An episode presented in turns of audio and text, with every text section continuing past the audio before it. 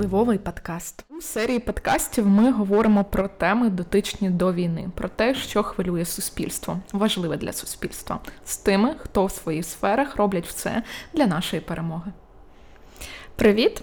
З вами впливовий подкаст, і сьогодні, як завжди, з вами моя колега е, Марія, я Вікторія, і сьогодні ми до розмови запросили аналітикиню громадської організації Ідея змін, експертку національної платформи стійкості та згуртованості. І що для мене найбільш приємно, це е, членкиня наглядової ради громадської організації Громадський холдинг Група впливу Юлія Каплан. Привіт, Юлія. Привіт! Всім добрий день. Я дуже рада, що в нас виникла ідея е, теми, про що поговорити, і що в нас сьогодні ми змогли зустрітися. Ми дійсно давно вживу не бачилися. Ось і обговорити, як мені здається, досить і важливу тему, і актуальну, можливо, з першої з першого погляду вона здається не такою актуальною наразі, але якщо більш детально про це говорити, розкривати цю тему, то виявиться, що вона вже є актуальною, зокрема, підготовка. І якщо так я зробила таку анонс, такий, це загально, якщо ми говоримо, це вибори. Проведення виборів, проведення виборів е, в післявоєнні часи, а можливо і ні. Сьогодні ми поговоримо про, да, поговоримо про це. І, і, А для початку, напевно, Юлія, попрошу тебе більше про себе розказати, розказати про свою ем, діяльність, про професійний досвід і загалом чим зараз ти займаєшся, крім того, що ем, співпрацюєш ем, в ГО група впливу як членкиня наглядової ради. Ось які ще в тебе є інтереси? професійні, зокрема. Дякую за таке представлення. Дуже приємно, дуже приємно бути тут. Насправді, вже, напевно, ну, багато-багато років я займаюся ну, передусім да, проблемами постраждалого населення внаслідок окупації, яка почалася в 2014 році, а тепер вже і повномасштабного російського вторгнення. Це різні різні аспекти, абсолютно. Це і ну, і громадянські права, і соціальні права, і політика реінтеграції, як така, е, вона ж складається е, з купи елементів, і є люди. Ну, в Україні багато експертів вже за ці роки. Е, які працюють з цією темою, я працюю ну, разом з ними. Тобто, це пріоритет, це е, окупація, війна, як реінтегрувати території, як деокуповувати, да, як відновлювати життя на цих територіях, як відновлювати права людей, які постраждали від війни. Е, дякую. Така пауза. Задумалась так, над да, тим пауза, ну, тому що над дійсно... обсягом насправді роботи, яка зараз робиться. Я дійсно, ти знаєш, коли ти говорила, що велика кількість експертів вже є, і я навіть собі задумала, що дійсно, за починаючи з 2014 року, яка кількість фахівців виросла в цій сфері, насправді глибинно працює, мають величезний досвід, який зараз насправді виливається мені здається, вже такі в достатньо серйозні документи, комплексні. Ну, звісно, це в жодному разі не говорить, що там 14-15 було гірше, було інакше, але зараз ми можемо говорити вже про такі а, напрацювання. І, можливо, ми якраз і перейдемо до того, що зараз напрацьовується, що потрібно людям знати з тих документів, які або вже з'явилися, або найближчим часом з'являться, або насправді не тільки документи і певні. Рішення, політичний курс, можливо, який є такий важливим в контексті питань постраждалого населення. Насправді експертів багато, роботи багато, але в якісь такі концептуальні документи вся ця праця не не, ну, не, не вилилась. Да? Є, е, безумовно, напрацювання по перехідному періоду, який ми обов'язково мусимо пройти. Він буде важким, всі це розуміють. От, І ми маємо до цього бути готовими. Але, е, ну, на жаль, поки такого єдиного документу немає. Напрацювання є. Е, чому немає? Ну, Відповідей багато. Да, Наскільки суспільство готове, наскільки влада готова, наскільки наші міжнародні партнери готові. Да? І ключове це наразі е, ми всі дивимося, як просуваються наші військові, да, які будуть результати нашого наступу. Ем, коли і як закінчиться війна, звичайно, це буде перемога, але коли це ще є питанням. Да? І тому ем, дуже складно е, сказати на сьогодні, і на яких територіях ми будемо відновлювати український правовий простір. Е, гуманітарний, економічний, соціальний, інформаційний. Тобто, що, скільки вдасться е, звільнити території, це питання, да? в якому стані будуть території, хто, скільки людей залишиться на тих територіях. Це все ем, знаки питання, на які наразі, от саме наразі, да, ми не можемо ну, дати відповіді, впевнені відповіді. І від того. Дуже складно сформувати і таку всеохоплюючу політику, таке бачення, візію, яка могла би враховувати всі ці елементи. Да? А от ти можна я бачу просто вікі реакцію, але я задам якраз питання в контексті того, що ти сказала, наскільки готові люди, влада і міжнародні партнери. Я б насправді хотіла от в тебе запитати, а які ти бачиш ризики, чому люди бояться, чому влада боїться розробляти і приймати такі довгострокові комплексні рішення? І окремо мені здається, можна приділити обговорити питання якраз міжнародних партнерів, тому що я тут таку знаєш примі примітку від себе дам. Мені а, зараз звучать дуже різні думки щодо якраз партнерів міжнародних, що в одних є якраз навпаки великий запит до того, як Україна буде а, відновлювати владу, і їм це потрібно як гарантія того, щоб надавати ну дуже умовно, але гарантія того, щоб надавати подальше озброєння, бо якщо не буде плану в держави, як власне впроваджувати щось після деокупації, навіщо ми деокупуємо ці території? І тут е, з боку так нашої перспективи того, що ми робимо, я впевнена, що ти знаєш про адміністративну процедуру встановлення фактів народження, смертей. І ми одним із аргументом, якраз для того, аби прийняти цю процедуру, озвучуємо те, що держава має мати план, що робити вже зараз. І тому якраз давай поділишся, що є думки з приводу страхів і чому ми це не робимо зараз з різних перспектив. Велике таке запитання. Я, я знаю, я дуже люблю а, нагрузити і трішки шокувати, тому вибач, я буду намагатись коротше. Да, е, Воно велике, е, складне, але дуже правильне. І я би просто розділила його на кілька. Ну, перше, це щодо е, української влади. Я не скажу, що вона боїться, вона просто не до кінця, ну, не до кінця готова. Чому е, мені складно сказати? От, а можливо, навіть просто через е, свою зайнятість і ургентні проблеми, які потрібно вирішувати, і ситуація дуже динамічна, постійно змінюється і е, з'являються якісь нові чинники, фактори, які знову ж таки, як я казала, дуже складно вкласти якусь єдину систему, єдину концепцію. Це відповідь на одну з частин е, твого питання. Відповідь на на другу частину, що е, стосовно партнерів. Е, Партнері, ми їх представляємо як таким єдиним якимось конгломератом, да? а насправді е, там дуже багато різних інтересів, і між собою вони так само не до кінця узгоджені. Тобто в них є різні погляди. Я не є експертом, великим експертом там в міжнародній політиці, тому не буду це коментувати, але просто навіть через е, різницю в цих позиціях. Ми можемо відчувати брак зброї, брак допомоги, якої ми потребуємо дуже.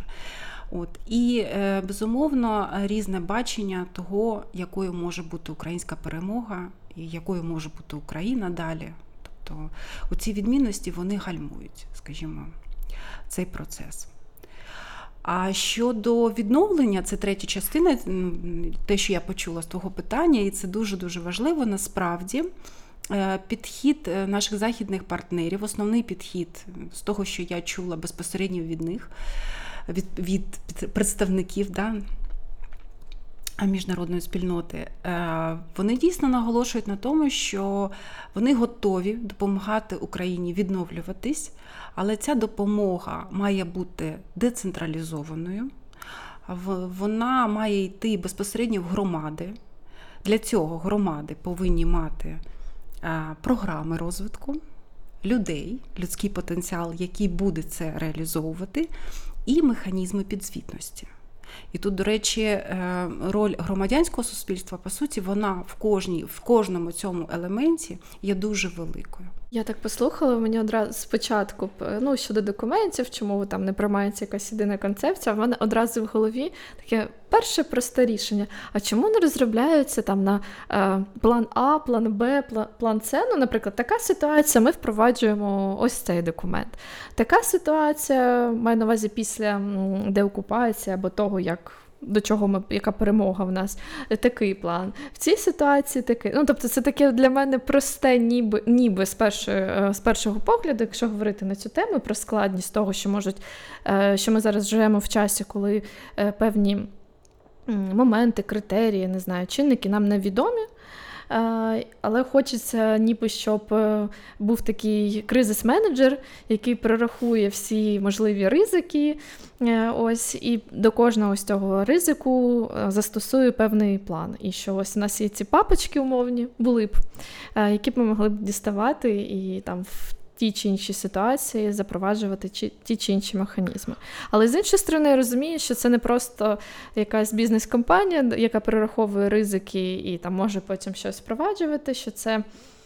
Складний ем, складний процес, що в ньому багато зацікавлених сторін, і кожен має ще, я думаю, і в ем, в Україні ті ж е, тих багато експертів, про які ми сьогодні вже на початку говорили, що їх там стало багато і вони працюють, також мають різні бачення, як теж нам суспільство прийти до цієї згоди і розуміння того, як може бути або як має бути, це теж певний процес. Але знаєте, у нас папочки починають то складатись, і, власне, так. мені здається, робота в контексті післявоєнних виборів один із таких яскравих прикладів, коли е, ніби воєнний стан. Ми не знаємо, коли він завершиться. Ми не розуміємо, в межах е, яких кордонів, сподіваємось, усіх е, квадратних кілометрів України у нас буде відновлена державна влада. Але ми вже зараз, як держава, думаємо над якраз післявоєнними виборами. І я пропоную якраз поговорити так. про це. Бо для мене я одразу скажу, в мене асоціація, коли ми починаємо ну зараз, а загалом там в організації або з іншими людьми говорити на тему а, виборів, а загалом це ну, в більшості випадків післявоєнні, ну тема післявоєнних виборів. Мені одразу так а, е, подобається в контексті, що все ми перемогли, і тепер ми можемо про. Тобто сама тема мені подобається а, е, із-за того, що це ніби. Такий наступний етап наступний етап після перемоги. Так, я ніби ось це прям відчуваю. Як я розумію, що це дуже складно. Для багатьох це навіть нудно, можливо, всі ці виборчі саме процеси. Не голосування як таке, а процес організації виборів. Але для мене обговорення і е, взагалі чути тему післявоєнних виборів така, ніби вже все. Що знаєте, я ніби зараз зима, а я планую, як я проведу е, літо, літо та, та якісь класні плани. Ось для мене це така м, асоціація. Ось. Тому, Юля, розкажи, яка в тебе, можливо, є асоціація, взагалі, що ти думаєш на тему е, виборів? Ну, така вступна, скажімо, до тебе вступне питання, потім більш детально. Ну, нас, Насправді е, тема виборів, е, вона дійсно вже наразі є актуальною. Не дивлячись на те, що зараз е, воєнний стан. Але коли ж він е, колись він закінчиться, і ми всі чекаємо цього моменту. І одна з головних цінностей, за які бореться зараз Україна, це демократія, це участь людей. Це це ті європейські цінності, до яких ми прагнемо да, через нашу євроінтеграцію. Тому проведення виборів з усіх боків є дуже актуальним і, ну, скоріше за все, вони будуть проведені як ну, як тільки складуться для цього необхідні обставини, тобто після перемоги. Безпекові, так більше розумію. Там е, насправді дуже багато, е, дуже багато умов. Безумовно, ключове це безпекове. Окрім того, є е, такі складові, як агітація. Це робота медіа, да, вільний доступ спостерігачів, вільний доступ самих партій, політичних партій, громадських організацій. Да. Перше, перше ключове, да, там, про що постійно каже ЦВК, оновлення Державного реєстру виборців. Як можна провести вибори на якоїсь, якійсь території, коли і на це піде час. І на це піде час. Тим більше, що ми знаємо, яка велика частина е, ну, є внутрішньо переміщеними особами в Україні, і близько 5 мільйонів отримали тимчасовий захист лише в Європі. Це саме ті, які отримали тимчасовий захист або інші форми національних захистів європейських країн. Тому оновлення державного реєстру, тобто це всі е, ну, умови, які потрібно. Які потрібно ну, дотримуватись, да, які мають бути виконані для того, щоб вибори стали можливими. А власне, ти якраз згадала про велику кількість українців за кордоном, бо дійсно 5 мільйонів, мені здається, це дійсно тільки ті, хто тимчасовий захист в Європейському Союзі отримав. А ми ще повинні додати там Сполучені Штати, Канада і інші країни по всьому світу, де є українці. Розкажи, будь ласка, чи взагалі е, вибори за кордоном відбуваються? Бо мені здається, для частини людей е, це теж може бути відкриттям, що за кордоном триває або не триває цей процес, і які взагалі можуть перспективи бути організації виборів, коли, ну якщо підрахувати, то це. Скільки відсотків? Десь 20 20% українців перебуває ну плюс-мінус за межами території України. Чи це можливо провести? Я просто навіть уявляю, ну, це дійсно величезна кількість людей. Ну, знаєте, е, коли трапилось 24 лютого, да, ніхто, напевно, із наших західних партнерів да, не очікував, що ми будемо чинити такий, такий спротив і протримуємось як вже да, більше року. От, І ми здивували цим. Да. І я думаю, що да, проведення виборів за кордоном. В цьому плані для такої величезної кількості населення, наших співгромадян і співгромадянок, так само є величезним викликом. Але думаю, що ми його можемо здолати. І для цього вже наразі, і не наразі, вже ця робота триває. ну, я думаю, що мінімум півроку, останніх півроку триває така узгоджена робота між Центральною виборчою комісією, між МЗС. Спільно з МЗС, з е, представниками громадянського суспільства, громадські організації беруть в цьому участь. Тобто розробляються різні підходи, як це можна зробити. Мені пощастило долучитися до одного такого проєкту. Ем, спільно наша організація ідеї змін спільно з Міжнародною фундацією електоральних систем провели дослідження серед наших співгромадян, які зараз знаходяться е, в країнах Європейського Союзу. Ми е, поспілкувалися з людьми, це були глибинні інтерв'ю, метод глибинних інтерв'ю з, е, з людьми, які е, живуть в, в трьох країнах: е, Німеччина, Польща і Італія. Е, на тему виборів. Чому обрали ці країни? Е, тому що ну, і в Німеччині, і в Польщі найбільша кількість наших ем, співгромадян, які переїхали внаслідок війни. А Італію обрали через те, що там е, є своя історія, там велика українська діаспора, яка мешкає там вже понад. Навіть 20 років і мають досвід участі у виборах. І нам цікаво було подивитися, от ем, і попитати про їх досвід, як як це голосувати за кордоном, і які проблеми, з якими недоліками вони стикалися навіть до до початку там, російського вторгнення, такого повномасштабного. Результати, які ми отримали, одразу можу сказати, що а, нинішня процедура, яка є, вона є чинною. Це вона констатуємо, да, можна проголосувати да. за кордоном. За, за кордоном можна проголосувати. За кордоном можна проголосувати. Е, якщо ти ти для цього ти мусиш бути в списку виборців е, закордонного округу в тій в тій країні, в якій ти мешкаєш, е, голосування відбувається на території посольства або консульства. Членами дільничої комісії є представники консульств та посольств, інших немає кадрів там. От, Тобто вони забезпечують цей процес. Е, І для того, щоб ти проголосував до цього, тобі треба треба було приїхати в посольство в день виборів і проголосувати. Знову ж таки, якщо ти до цього зробив певну роботу для того, щоб ти був в списку виборців, щоб ти це перевірив і ти приїхав. Е, якщо людина е, живе в ну, в столиці, приміром, да, або там, де знаходиться консульство, приміром, в Італії таких консульств 5. Да, От, І ти живеш десь поблизу, то ти їздиш. Популярністю користувалися, от якщо б говорити про досвід попередній, то популярністю користувалися саме президентські вибори. Чому? Е, Ми запитали. Відповідь була, що їм просто не вистачає інформації про політичні партії.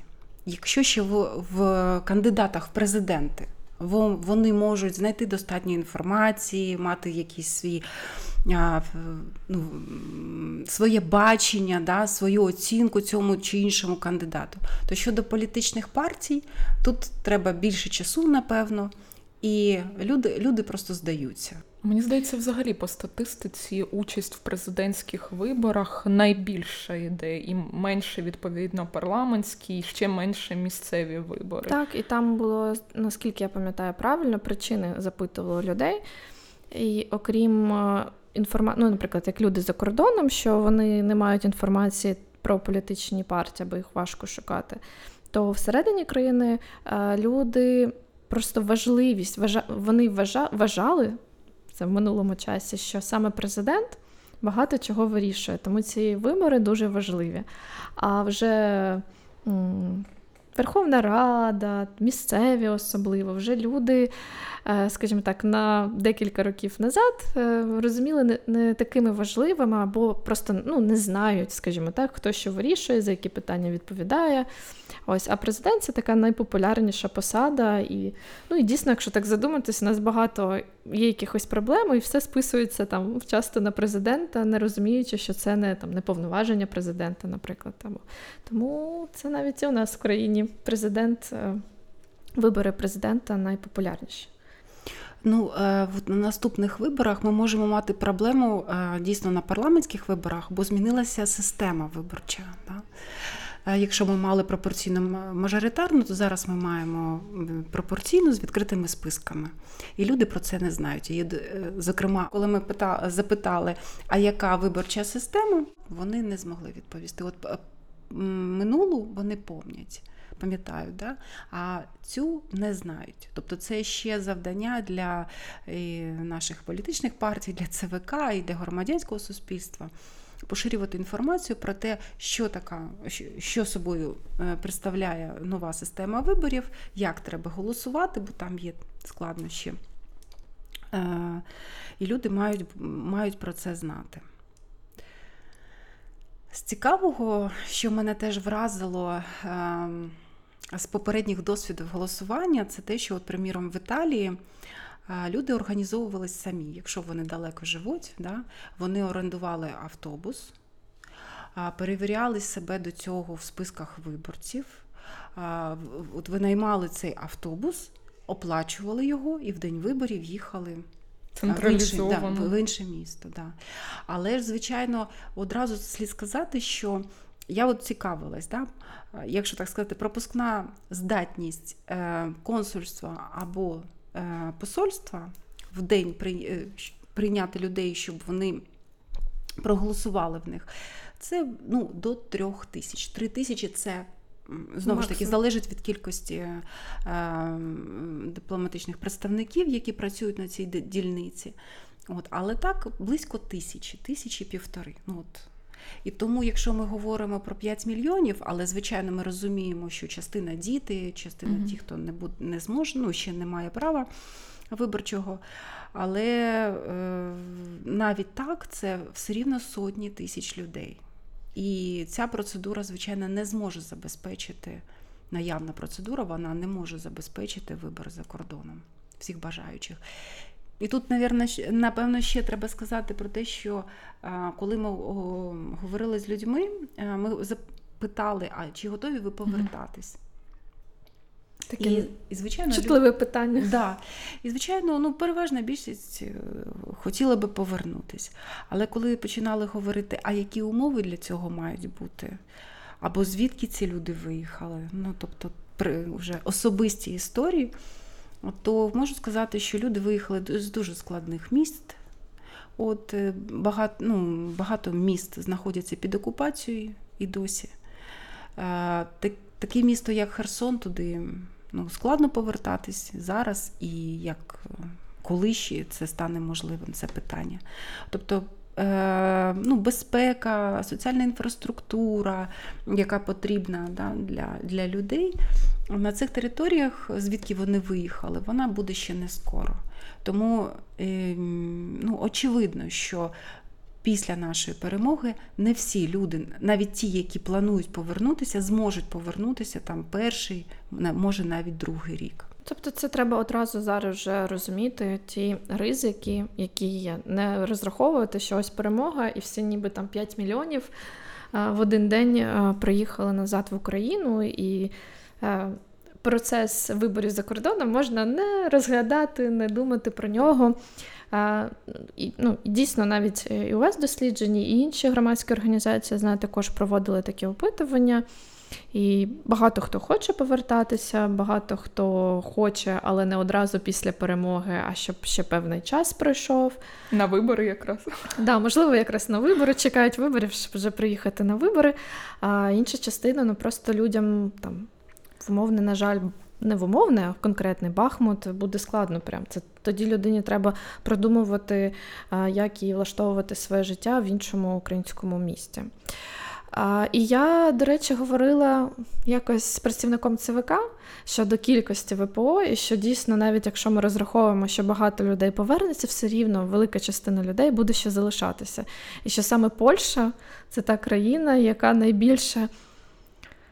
Я не знаю, чи можна сюди це слово застосувати, постраждає ну, в плані кількості виборців, і як там саме в Польщі потрібно думати, організувати процес, тому що там ну, як найбільше, і, скоріш за все, люди, які в Польщі будуть мати ще більше бажання, ніби так близько. І і тому це прям складний процес, як уже сьогодні там думати про вибори. У мене країні. якраз в контексті цього питання про готовність українців брати участь у виборах, тому що ми можемо говорити, що у нас там 5 мільйонів, ну мінус якраз ті, хто не мають права голосу.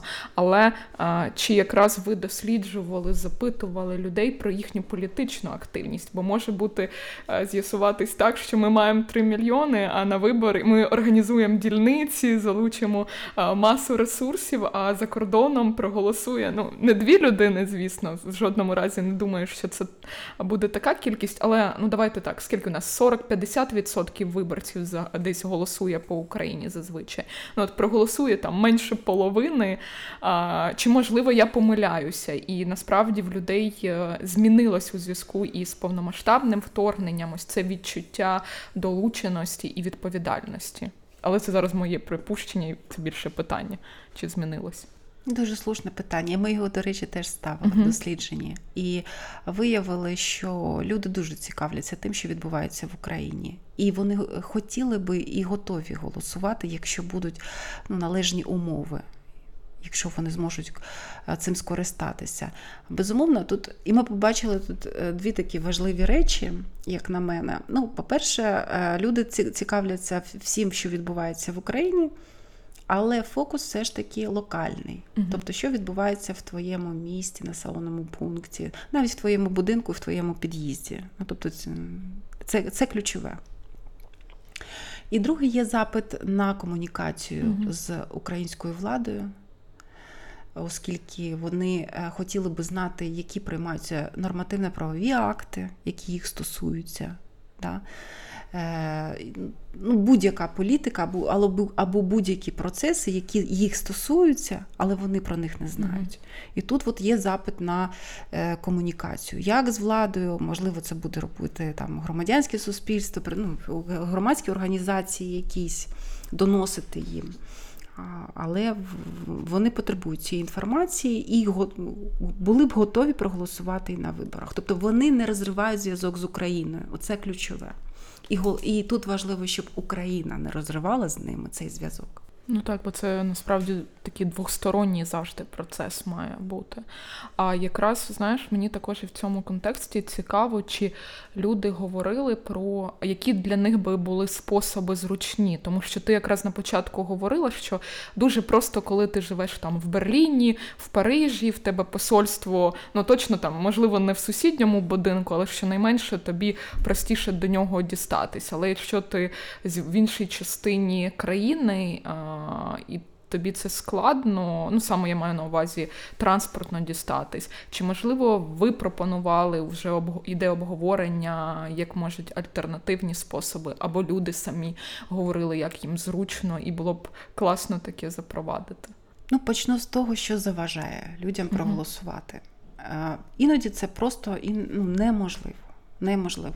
Приміром, мама з двома дітьми мешкає за 300 кілометрів від Берліну. Поряд іншого там генконсульства нема. Е, вона не має права залишити дітей, е, вона, їй важко взяти їх з собою. Е, на це потрібні гроші. Можливо, їй потрібно переночувати. І це ще в тій ситуації, якщо в неї є документи. Угу. Багато людей, до речі, е, не мають е, паспорта, ну, закордонного паспорта. А власне ж закордонний паспорт да, є умовою да, саме для да, голосування за кордоном. А якщо згадати, е, наскільки завантажені наші посольства і консульства відновленням, подовженням цих документів, то це ну, така велика проблема. Тому дійсно, якщо людина не живе в місті, де можна проголосувати, де знаходиться наше дипломатичне представництво, е, то ну, фактично ні. Альтернативи, да, говорили. І, до речі, і ЦВК е, розглядає ці альтернативи. Це, ну, Що найбільше приваблює, це дистанційне голосування, онлайн-голосування. І тут, звичайно, там наша дія, вона на першому місці. Але е, люди говорили про ризики. Е, люди це розуміють, що може бути хакерська атака, да? може бути інше втручання для того, щоб е, змінити результати виборів. Е, велика проблема для людей з з обмеженим зором.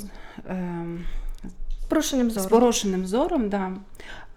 оскільки дія не передбачає угу. цієї опції. От. Так, ну, приміром, якщо все ж таки це буде дія, то от люди з порушеним зором вони не зможуть скористатися. Треба адаптувати. От, Потім це проблема для літніх людей, е, яким треба розібратися е, в цьому. Е, ну і з того, що не не, не розуміється, це те, що розробником застосунку дія є Міністерство цифрової трансформації, тобто виконавчий орган центральної влади України. І тут е, у, ем, у, скажімо так, у наших західних партнерів може виникнути питання, наскільки е, Незаангажованість да, не, не, да, не, да, будуть прозорими і реальними результатами голосування в дії. Тобто це є. Я ще, до речі, ну щодо різних е, видів е, як способів голосування, я бачила, що ем, опора. Е, громадська мережа проводила, ну, можливо, ще зараз триває, я не знаю, просто бачила в процесі.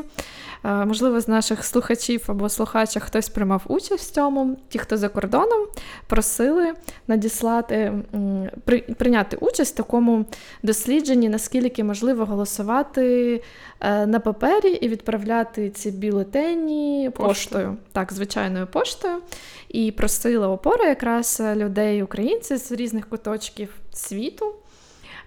пройти. Тобто вони надсилали, якщо ви там залишали свій запит, що ви готові, вони надсилають вам конверт з бюлетенями, ви голосуєте і надсилаєте назад в Україну. І тут питання: вони хоч просто в чому сенс побачити, чи губляться ці листи і скільки вони йдуть. Тому що питання одна справа ти підрахунку е, часового проміжку, бо скільки там прийде з Польщі, більш-менш зрозуміло, наприклад, лист. Якщо ми говоримо про більш там дальні країни, то питання, скільки будуть йти ці листи. І ось вони. Я бачила, що вони були в процесі цього, ще не бачила результатів. Не знаю, можливо, вже є, але треба просто промоніторити, подивитися.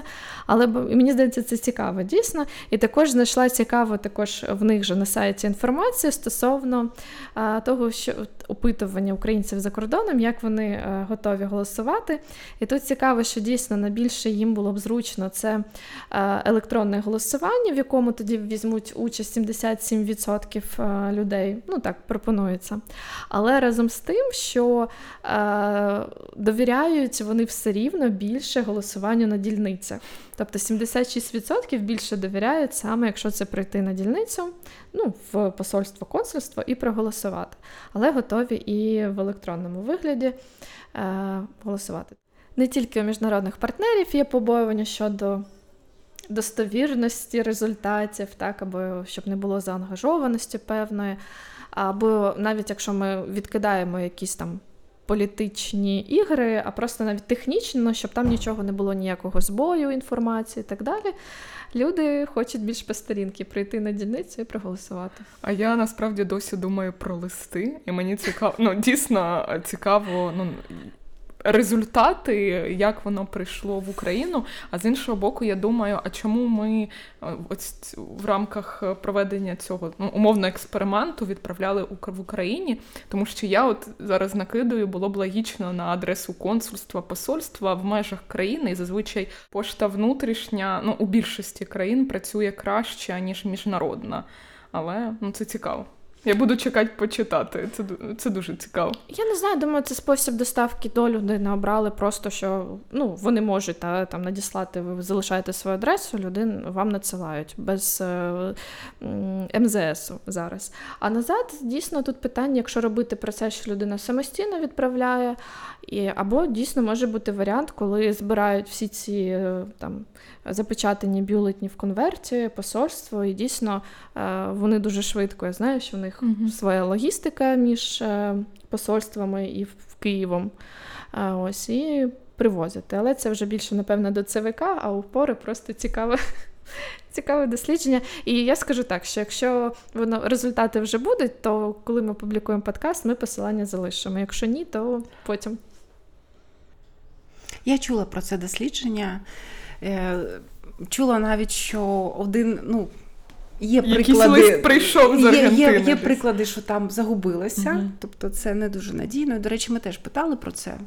Наскільки було б зручно нашим співгромадянам скористатися поштою. І там ну, одразу люди говорили, що так, да, це ну, напевно теж непогано, але ну, знову ж таки.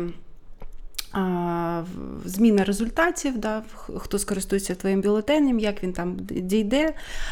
Були такі зауваження до італійської пошти. Ну, Якщо німецька там і польська працюють як часи, годинник, а італійська, тут можуть бути питання. Ну і знову ж таки, люди не всі знають мову країни перебування, тобто як зорієнтуватися на пошті, як це все правильно зробити.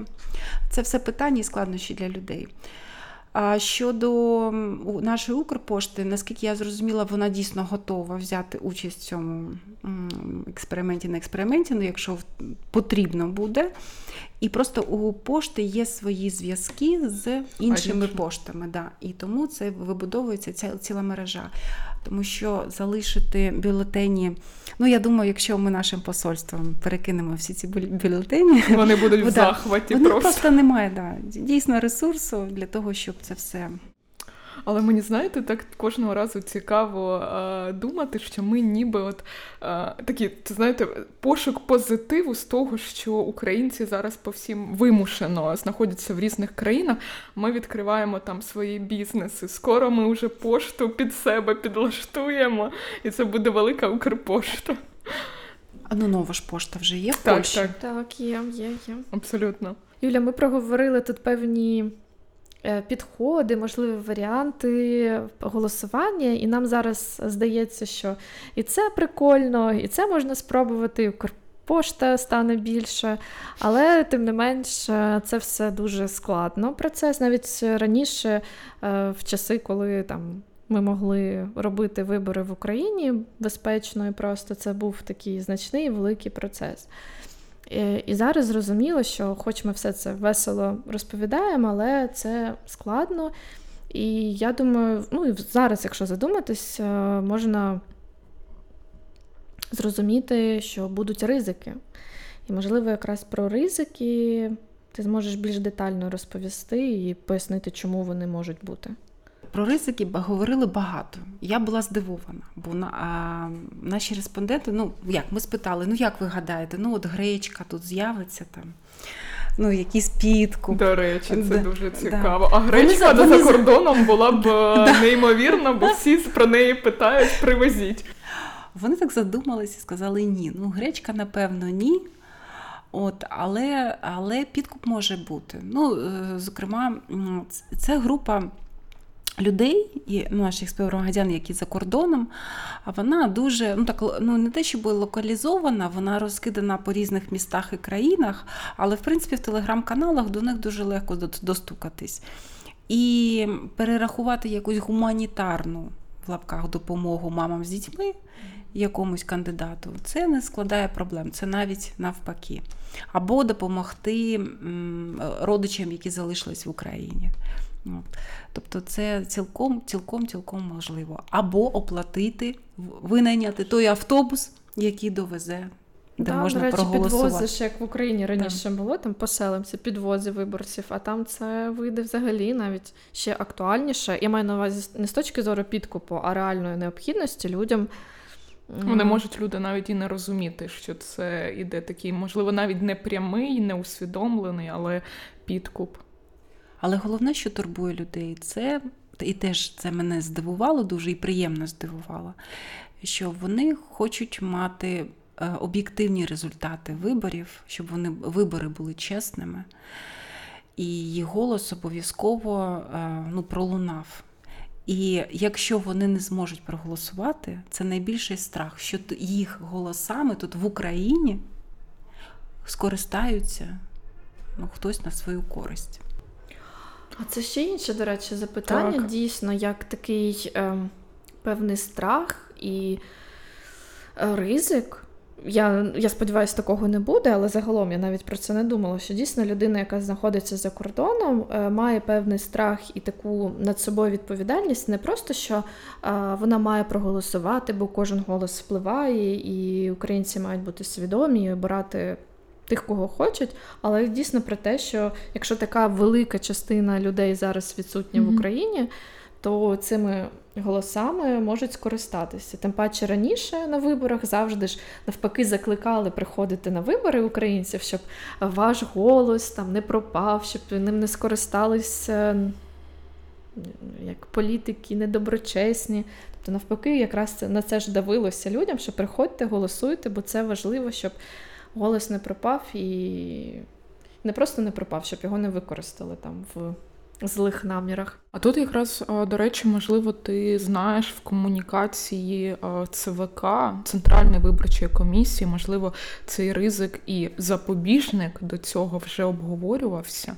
Тому що ну, я зараз дійсно думаю, це може бути така глобальна ну, дійсно масштабна проблема, коли у виборчих списках тут в Україні людина із-за труднощів самого процесу за кордоном ну, не виявляє бажання бути включена в списки. І от відкриваються таке вікно можливостей. Чи, Чи є якісь обговорення і якраз такі варіанти? Я не знаю, думаю, що є, просто я до них не дотична. Але проблема ще ширше. Е, тому що ми маємо внутрішньопереміщених осіб дуже багато. І знову ж таки, ми повертаємось до питання державного реєстру так. Е, е, списку виборців, хто іде. І це ну, велика величезна кількість населення. Да? Яку треба ну, оновлювати інформацію, про яких треба оновлювати в державному реєстрі. А поки воно не оновлено, то по старих дільницях, по старих списках, да, можна робити все, що завгодно. От Тому тут дуже важливо, от я згадаю зараз вашу дуже важливу діяльність от групи впливу по поширенню, проведенню адвокаційної кампанії щодо можливості онлайн зміни місця голосування без зміни виборчої адреси. Ні, ні, навпаки. Ми, е, ну, Це теж було, коли да. потрібно було. А загалом, просто щоб я вибачте, перебуваю, просто щоб е, якраз в 2020 році вже люди могли змінити виборчу адресу в онлайні. Тобто е, це за факт і голосувати за фактичним місцем голосування, не змінюючи реєстрацію, тобто не потрібно. Людина могла б піти в.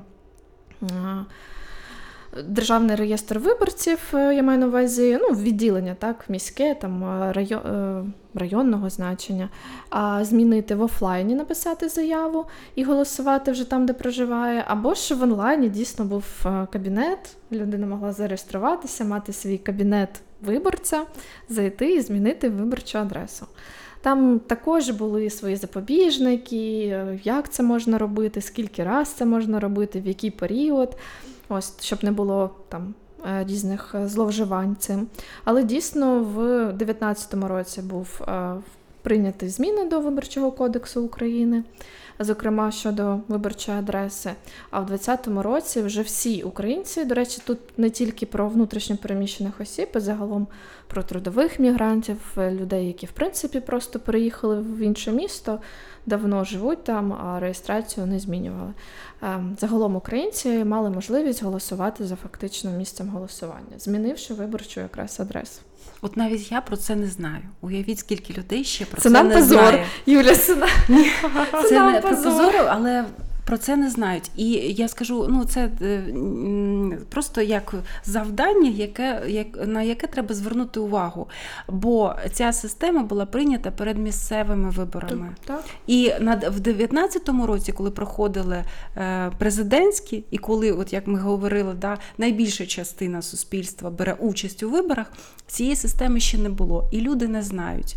І в, е, ну, і в нашому дослідженні це так само. От, от, Люди не обізнані, що вони можуть онлайн змінити, а тепер в тому числі і виборчу адресу. А мені ну, здається, це можливість закрити. Ну, я ну, із закритого да. державного реєстру. Да, да, Але мені здається, знаєте, що тут важливо? От я зараз слухала ваше обговорення і думки а, такі, що м, за останній період відбулося така кількість змін позитивних насправді. І мені здається, що у випадку, якраз якщо безпосередньо ми говоримо про виборчий процес, якщо людина, яка нас слухає, думає, що вона не може брати участь в неї ці труднощі, швидше за все це питання вже було вирішено, і просто треба зрозуміти, яка процедура застосована для цієї людини.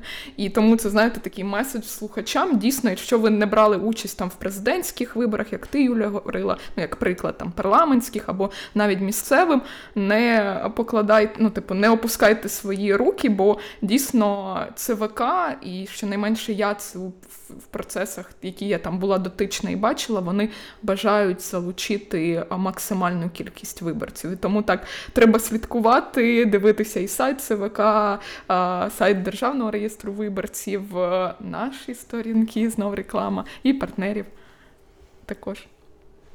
Так. Ні, тут правда можна говорити ЦВК, ЦВК, але насправді вони.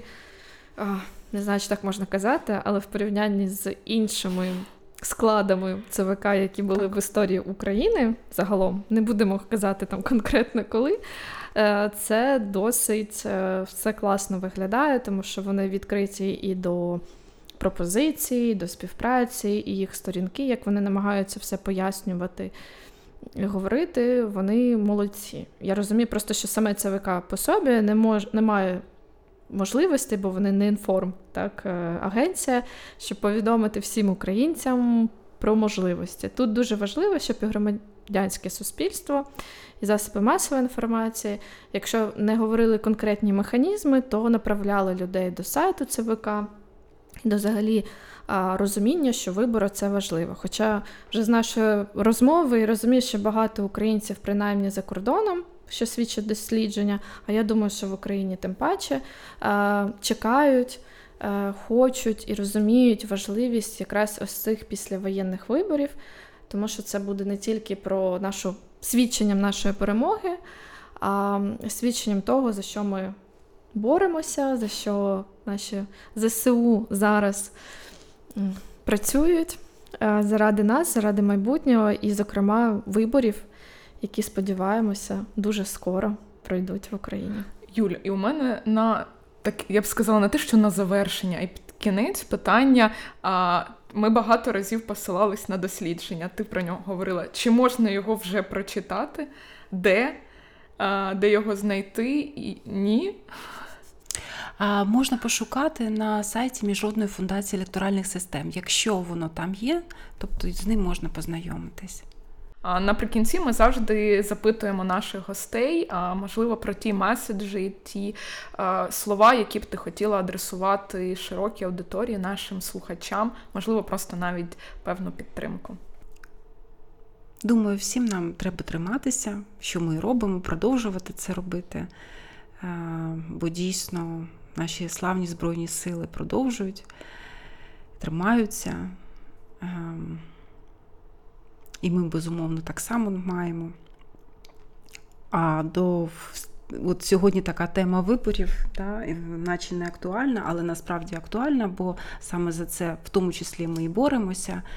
Тому ну, просто бажання, щоб люди уважно поставилися до цього, коли прийде час, щоб дізналися процедури, дізналися, яка система виборча діє, як правильно проголосувати, де проголосувати.